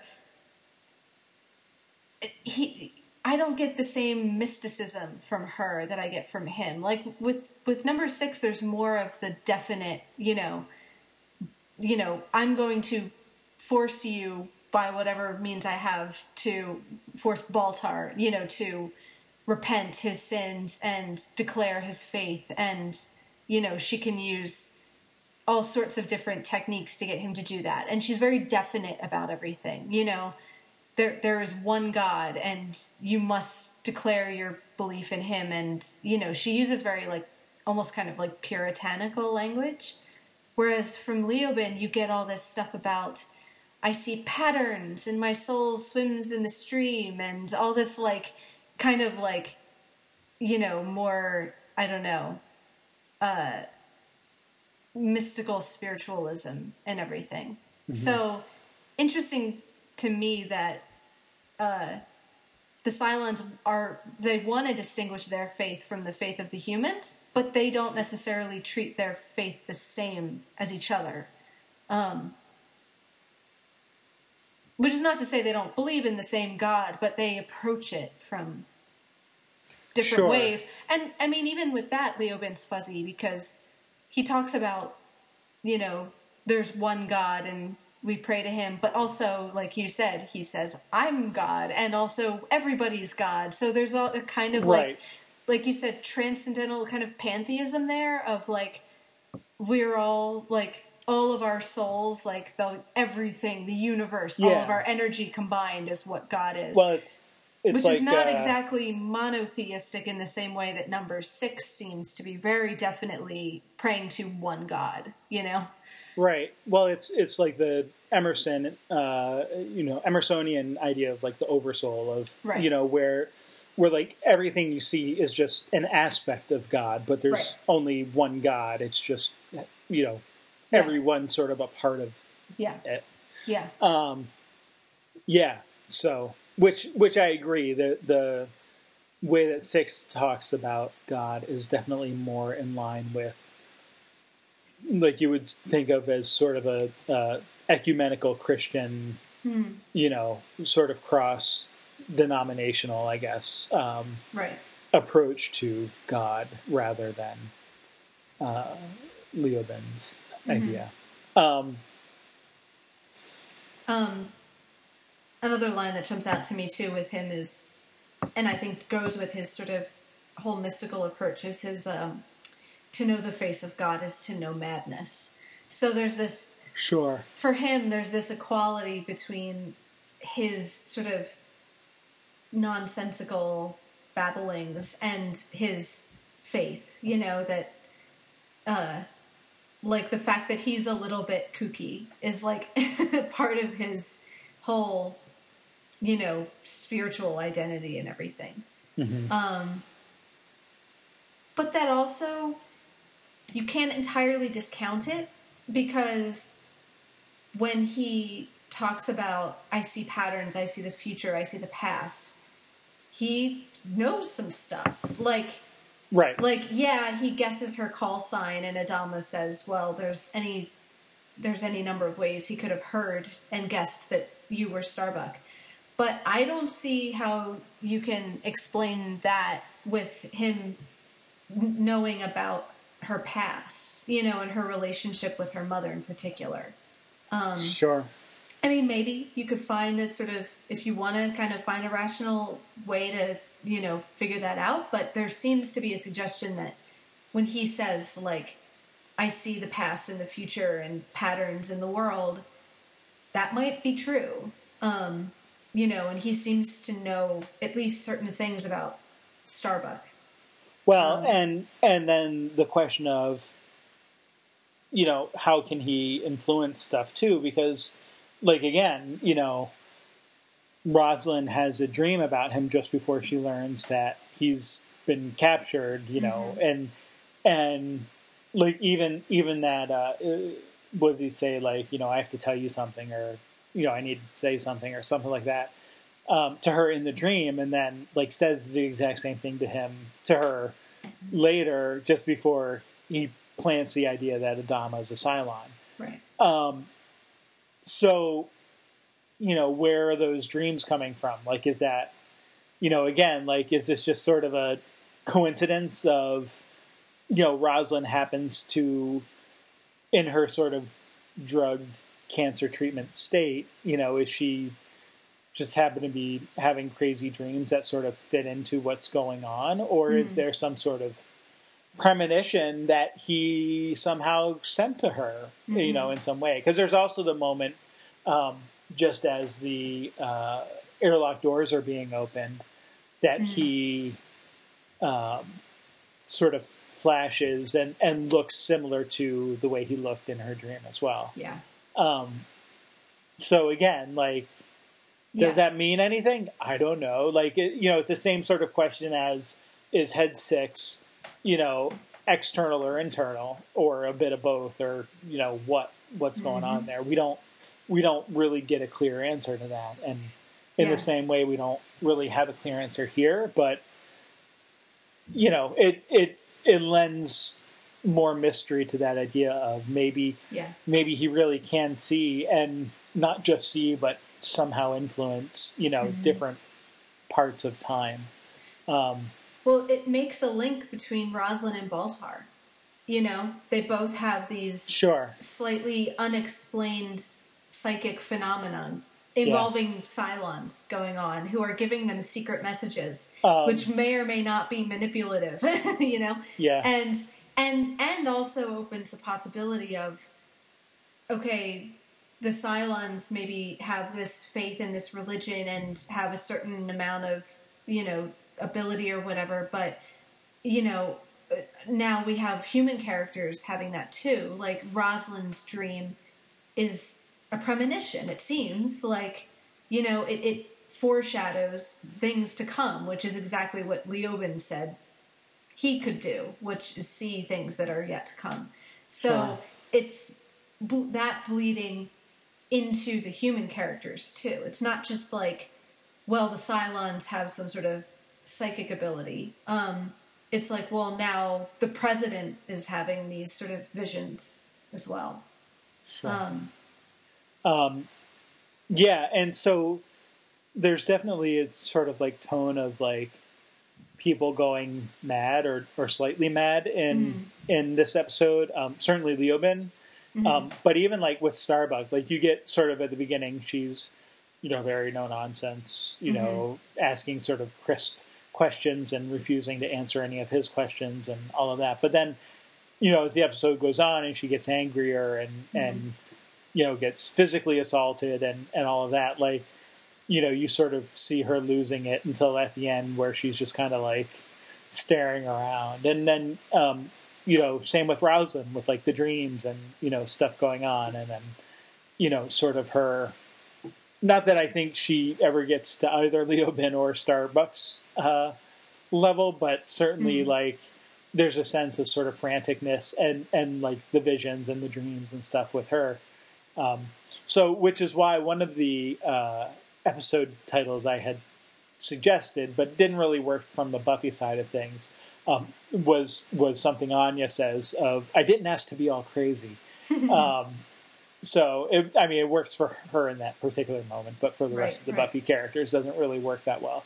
Um, so, it didn't work too well across the episodes, but but I feel like definitely fit enough with BSG of of that idea of people sort of going at least slightly crazy um, in their different different aspects. Um, right.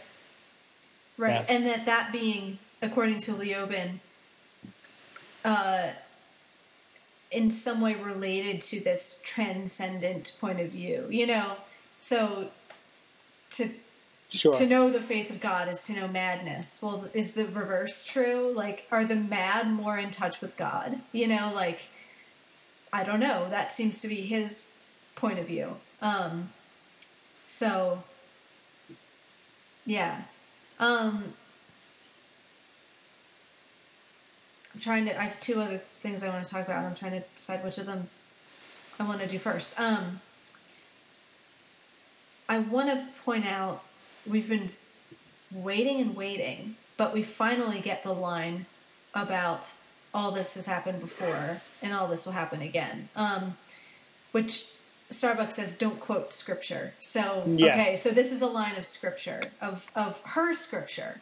You know, this is from the people, from their kind of their colonies religion Yeah. of of this is sacred text to her and he's it's blasphemous for him to sort of you know speak it but um really interesting dialogue and i want to point out because it's a it's a steal from the uh the disney car- cartoon version of peter pan it's the opening line to peter pan is you know all this has happened before and all this will happen again which ron moore nicked from that um which I like for a bunch of reasons. One, I like the idea that Peter Pan is scripture. That appeals to me. Um, but but I like so if we're thinking of this as in their sacred texts or whatever, it introduces this idea of repeated history and that there's like Leoben says he sees patterns, he sees foreshadowings, and how you know there's this cyclical, you know, repetitive aspect to you know the the story of the world, I guess. Um, you know, and he kind of speculates about. You know we each have roles and and the pattern is the same but the roles change. So maybe last time i was the interrogator and everything. So this idea of like you might bump into each other in different like i don't is reincarnation a thing? Or or is it just that you are portraying archetypes that you know it's kind of hard to tell like what that means or how literally to take it. But this idea that in different situations you might find yourselves in opposite positions you know which i think is interesting with what we've talked about with the characters being always in conflict with each other it's like this idea of like, well, in another situation, we're still in conflict, but our roles might have reversed. Um, yeah. You know, which I think we've seen. Like, there's times where, you know, Roslin and Adama are butting heads, and then in the ep- next episode, they still butt heads, but might have traded positions based on whatever other factors are going on. Um, so, I mean, obviously, that quote continues to be important. So wanted to bring that up for sure. Yeah, no, definitely. Um, and yeah, I mean that's an iconic sort of.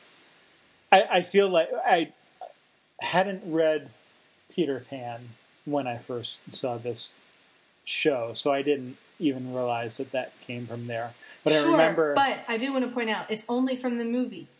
It's not from the book. It's from the Disney oh, movie. It's from... So it's it's from that particular version of it. So that's ah, worth well, worth mentioning. Well, then I I'm a liar because I had seen that. Yeah, but like I I mean I haven't seen that movie in so long. I yeah. wouldn't have remembered that if I, I hadn't.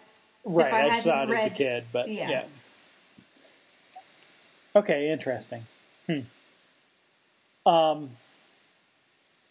Yeah. Anyway, so good good for pointing that out. Um, I also mm-hmm. did want to, which I think we've talked around it a little bit, but um, I feel like it's worth pointing out explicitly the role of torture in the episode and the fact that it's the hero or the good guy who does that. You know, so this, it's not the first morally ambiguous instance in in the series, obviously, and it's not like the Cylons are innocent, but you know, you have it's you know the one that we're supposed to be sort of sympathetic to and rooting for, you know, who uses these you know tactics and techniques and everything to get her information. So you know the the writers sort of going out of their way to complicate who you're sort of feeling you know, empathy for in a given situation. Um, you know, obviously that being a hot button topic both then and now, but um, you know, sure. Cause like, you know, I don't get the sense when Roslin and Adama send her there that it's with the express order to torture Leoben. You know, there's this Sure. Roslin, I mean, they don't quite say, so there might be some like, you know, slightly dodgy open endedness there of like, we want him interrogated, but also Roslin seems, you know, you know, surprised yeah. with it.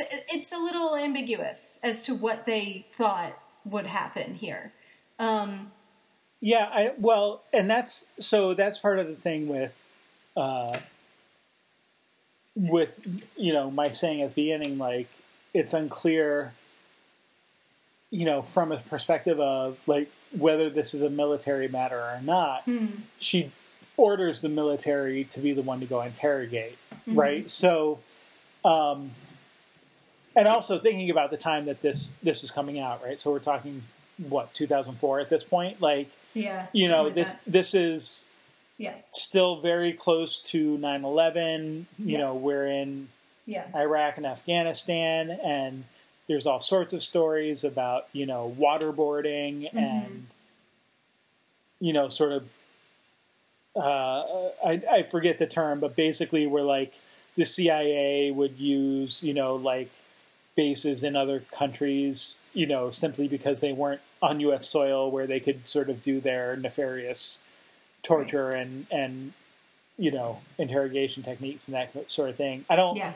Remember when like Abu Ghraib came out, but like I feel like it was not that far off of this point. Um, uh, 2003, so you know we're we're talking that Yeah. sort of you know time period when when lots of stories and um, information about sort of the tactics that military and CIA and and uh, you know those sort of extra legal uh, military type things that are going on to torture terrorists and that sort of thing. Yeah. Um, you know, is being talked about even more so than I feel like is today. Like I feel like I haven't, you know, even with like Obama sort of promising to shut down Guantanamo and never never really doing it at least at this at least at the you know time of this recording Yeah. um, you know, like you know stuff like that even doesn't doesn't really get into sort of the same post 9-11 atmosphere that we're sort of dealing with here. no, that was very um, topical at the time. I think. Um, So so I yeah. feel like there's there's definitely a lot of that you know sort of being played Yeah. into here. Yeah. Um, but yeah, like I, it's hard for me to say like Rosalind wouldn't have like she wants the military to do it, Hmm. And is the question there just like is she just being naive? You know, is this is this naive school teacher Rosalind, or is it like yeah, like you said, like I'm I'm gonna tell Adama to do it so that like I can say later, well, I didn't mean you know torture. I just meant interrogate, and right. but but Being through my intentionally vague. Yeah. yeah. through my vagueness, then you know I can sort of uh, uh, you know remove myself from it, but. Yeah, I find it hard to believe that, like, when she walks in, like, why she would be surprised at what was going on. Mhm. Um, but there's also the sense in which, okay, you know, there's a good cop, bad cop thing going on here. Yeah. And, like, had, uh, to use a euphemism, had Starbuck not softened him up a bit, like, would her, you know, would Rosalind's removing of the shackles and, uh, you know, apologizing and being nice have led to the confession, or did any of that matter anyway?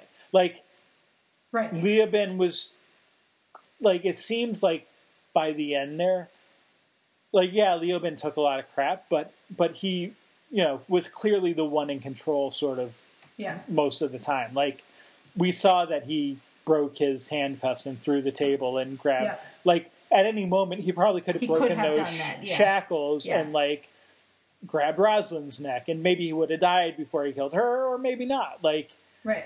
you know, so we get the sense that he was really the one in control there. Um, which brings up the question of then when Roslin, you know, throws him out the airlock, like Adama had suggested they do immediately in the beginning anyway. hmm Could he have gotten out of that?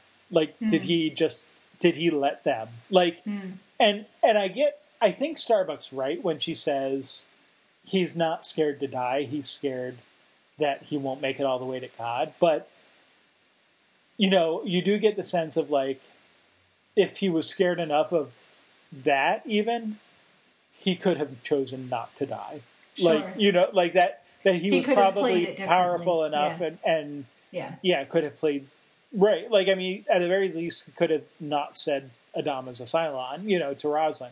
So anyway, all of that to just sort of say, like, I feel like he's the one sort of in control the whole time, and so on the one hand, like, even though Starbuck's like torturing him and and Roslin's sort of initially looking the other way and then you know ultimately just shoves him out the airlock anyway like none of that really matters in a sense because mm-hmm. like he's sort of allowing it all and expecting it all if if yeah. if he's whether he can see the future or not he seems to be expecting what's going to happen to him yeah i don't think he's surprised the way starbuck is when roslin gives that order which um, which also which then like you can take that a step back further.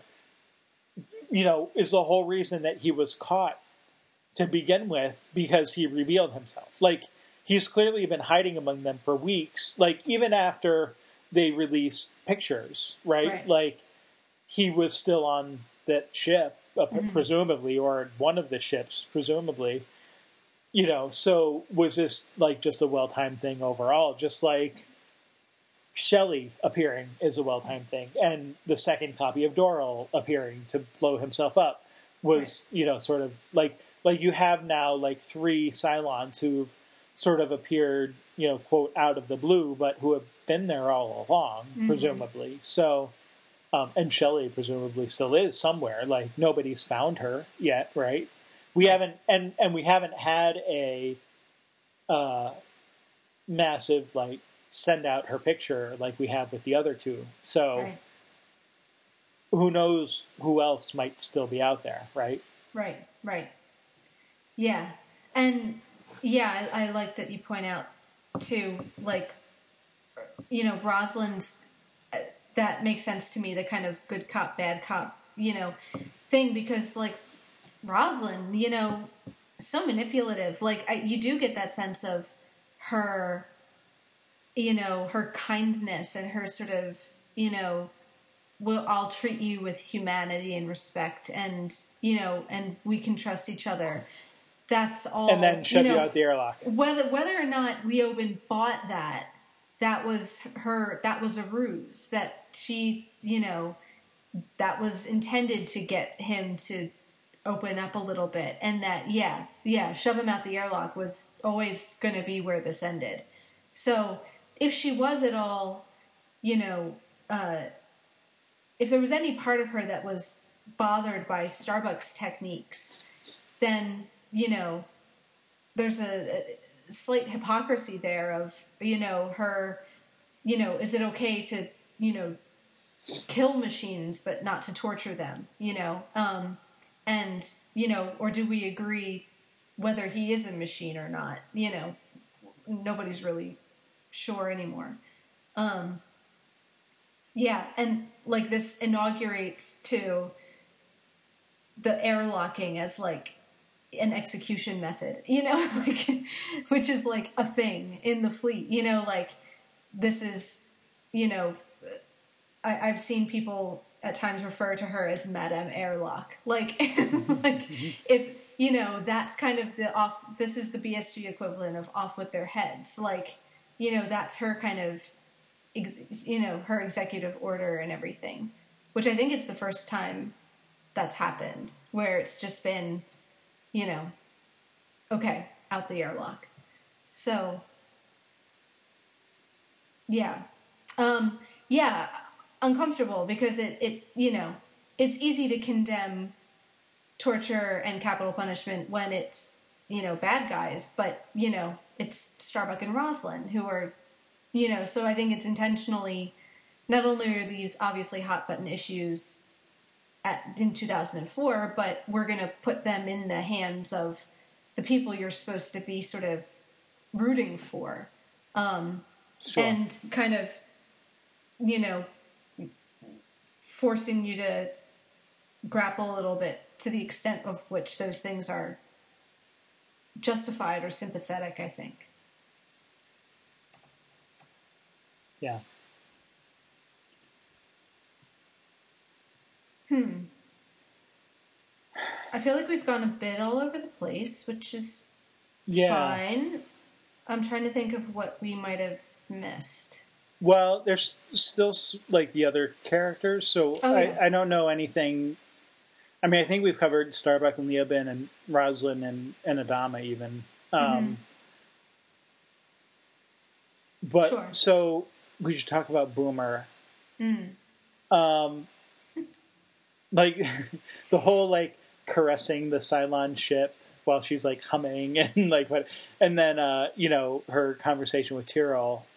Um, you know, it's hard to tell, right? Is this is this like is she really there for Tyrol? Is she really there to like? Is there some sort of like subconscious or whatever you know thing pulling her, drawing her to the ship? To the radar. Um, yeah. Maybe a little of both. You know, Yeah. like yeah.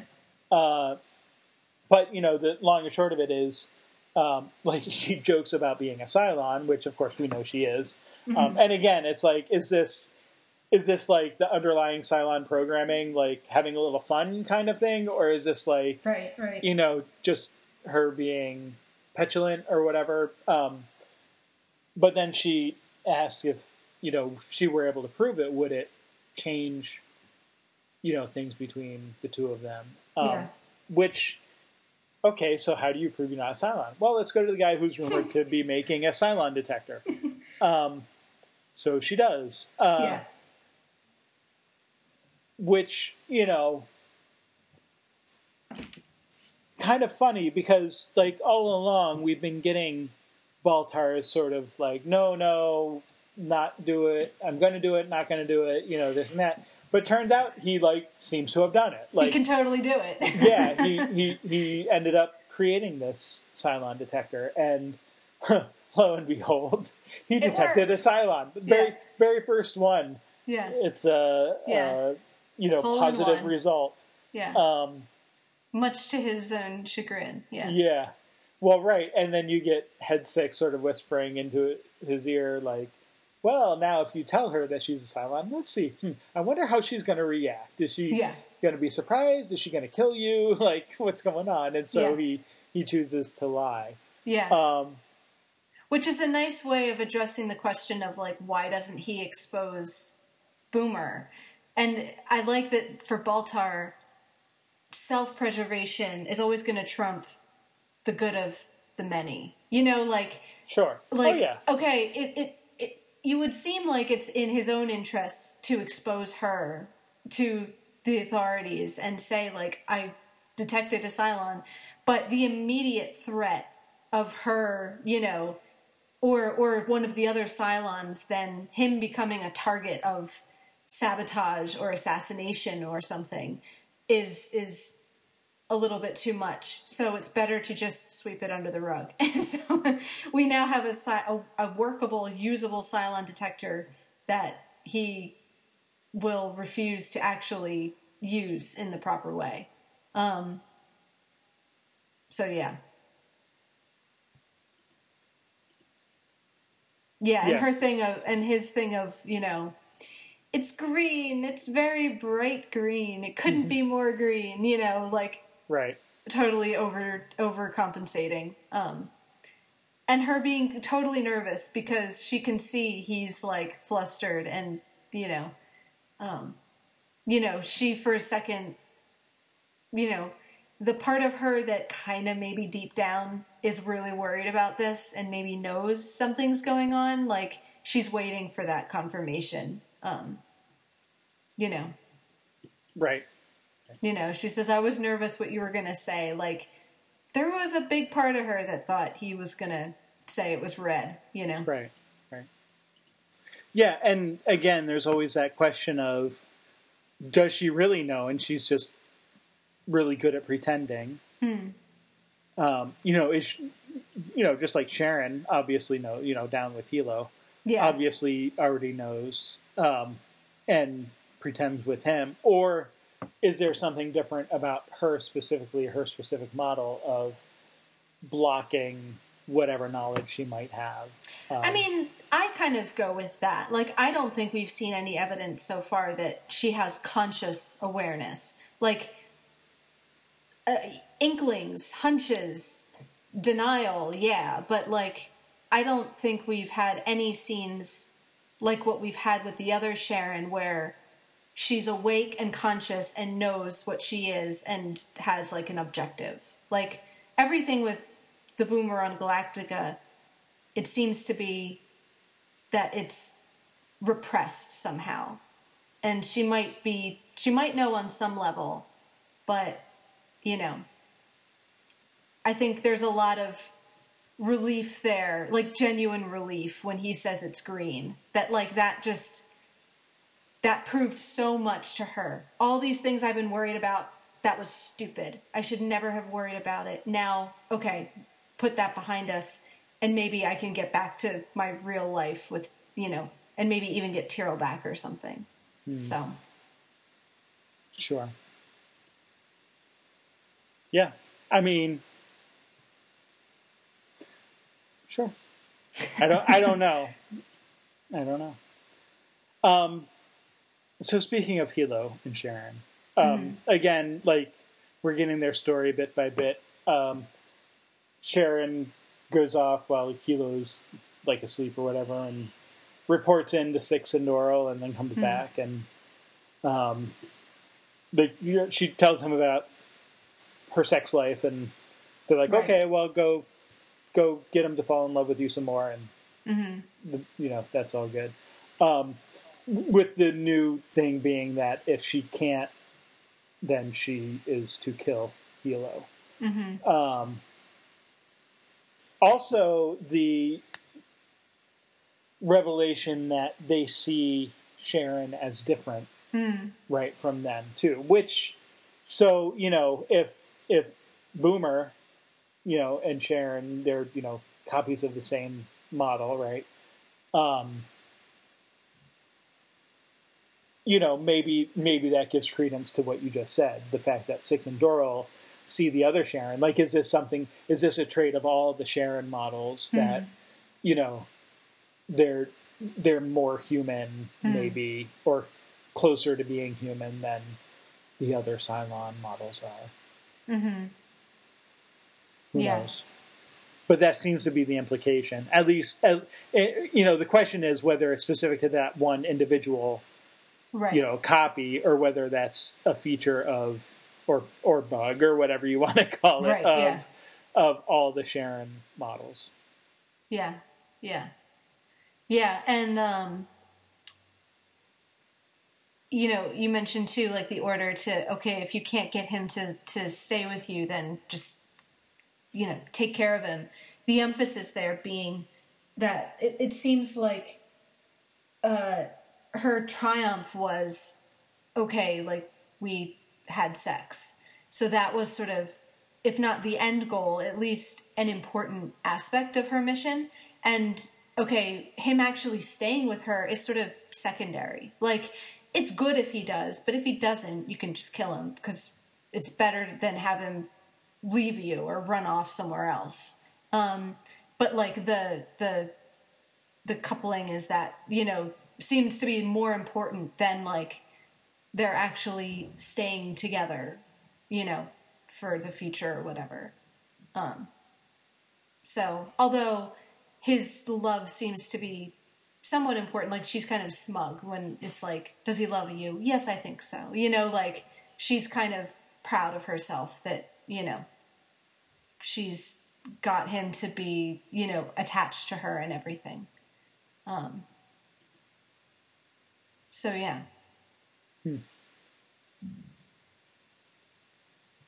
And I, I like too that as number six is talking about how, oh, Sharon is more human and she acts more human. She's like swinging on the swings.